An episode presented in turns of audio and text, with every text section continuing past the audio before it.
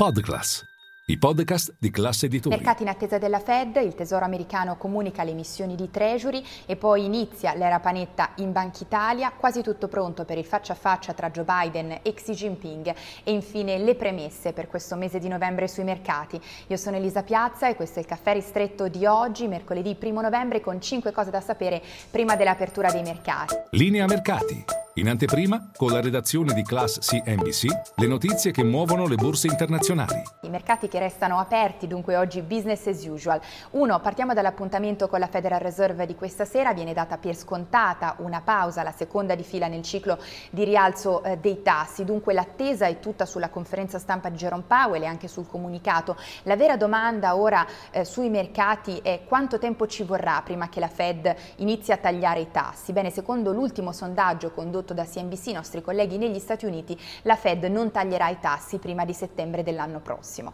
E poi due, prima della Fed, attenzione al Tesoro americano che alle 13.30 ora italiana comunica le emissioni di Treasury per l'ultimo trimestre eh, dell'anno. Normalmente si tratta di un appuntamento di routine, ora finisce però sotto i riflettori alla luce dell'aumento del debito, del deficit e dei rendimenti dei Treasury. Il timore del mercato è di un eccesso di offerta e eh, l'attesa è soprattutto per quanto riguarda il mix di durate, l'ammontare è già stato reso noto 776 miliardi di dollari, meno rispetto agli oltre 1000 miliardi di dollari di emissioni nel periodo luglio-settembre.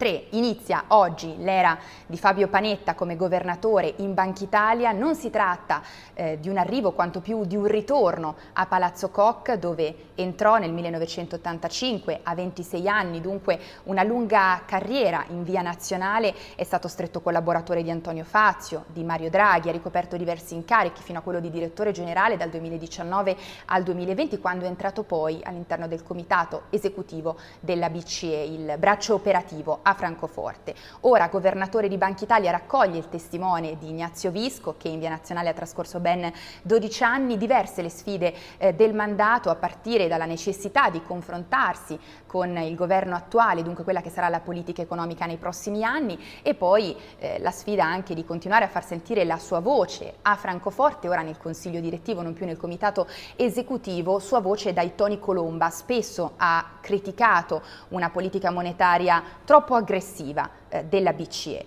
E poi 4, è quasi tutto pronto per il faccia a faccia tra Joe Biden e Xi Jinping che si terrà nel mese di novembre, verosimilmente a margine del vertice APEC a San Francisco. Lo ha ufficializzato la Casa Bianca nella serata di ieri. Sul tavolo sicuramente i rapporti economici non sempre facili tra Washington e Pechino, ma anche quelle che sono le diverse posizioni eh, sullo scacchiere geopolitico dei due leader, eh, a partire dal conflitto in Ucraina, passando per quello in Medio Oriente. E poi cinque, concludiamo invece con quelle che sono le premesse per questo mese di novembre sui mercati, perché leggendo diversi report l'impressione che l'azionario sia in una situazione di ipervenduto, dunque questo potrebbe farci sperare in un recupero. Per quanto riguarda l'obbligazionario, anche in questo caso il peggio potrebbe essere ormai alle spalle, il picco picco dei rendimenti potrebbe essere stato toccato. E poi, ultimo elemento, tradizionalmente il mese di novembre è il mese migliore dell'anno per l'S&P 500. Staremo a vedere. Per il momento è tutto, vi aspetto in diretta, caffè affari con tutte le notizie.